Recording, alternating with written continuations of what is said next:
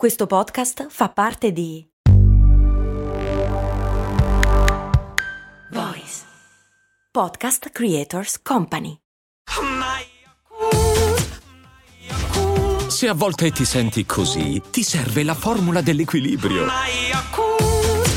Yakult Balance, 20 miliardi di probiotici LCS più la vitamina D per ossa e muscoli. Oh, voglio rispondere a una domanda che non mi ha fatto nessuno. Ogni tanto succede, ogni tanto lo faccio. Alla fine, dai, ci sta, lasciatemelo una volta, poi magari vi interessa. Cioè, voglio rispondere a quella cosa lì degli anni dei cani. Ma è vero che i cani invecchiano sette volte più velocemente degli umani?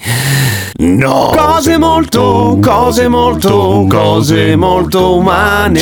Cioè, non è che non è vero, il fatto che i cani ovviamente invecchiano più rapidamente degli umani, così come la stragrande maggioranza dei mammiferi più piccoli di noi. Gli elefanti invecchiano più lentamente di noi, idem le balene, e poi se si va su altri animali proprio diversi, ciao, c'è lo squalo della Groenlandia che ha 600 milioni di anni, no, un po' meno, però comunque centinaia di anni quello sì, e le tartarughe cosa ve lo dico a fare? Solo che per anni si è alimentata questa cosa del fatto che per calcolare l'età dei cani basta moltiplicare per 7 per farti un'idea di quella che potrebbe essere l'età del cane in anni umani. Ma non è così in realtà, perché come funziona, bene o male, per cercare di capire quale può essere l'età del cane ai tempi, quello che si fece fu semplicemente prendere quelli che sono gli eventi importanti della quelli che sono un po' le tappe che ognuno di noi che ogni essere vivente passa, quasi ogni essere vivente. Però insomma, nascita, sviluppo, pubertà, segni di invecchiamento, morte. E a quel punto fai delle proporzioni, ma il fatto è che si arriva a un dato completamente sballato per tutta una serie di ragioni. La prima è il fatto che in realtà i cani invecchiano molto diversamente fra loro dipendendo dalle dimensioni, dalla razza ad esempio, ma non solo. Facendo le proporzioni con la questione delle tappe, ad esempio la pubertà e poi la morte, si fanno delle proporzioni tenendo conto che l'invecchiamento è uguale e costante in tutte le tappe, invece no, non funziona così, cioè un cane piccolo, ad esempio un cucciolo, cresce, o meglio invecchia se vogliamo, molto velocemente, ok? Nel senso che a 4 anni è praticamente una persona di mezza età, un essere umano di mezza età. Ma poi, quando inizia a diventare un cane vecchio, invecchia molto più lentamente, quasi alla velocità degli umani. La cosa curiosa è che i segni di invecchiamento dei cani sono molto simili a quelli degli umani. Per esempio, gli vengono i capelli grigi e hanno quei problemi alle giunture che abbiamo anche noi. Quello che non fanno i cani, per fortuna, è non mettersi a guardare i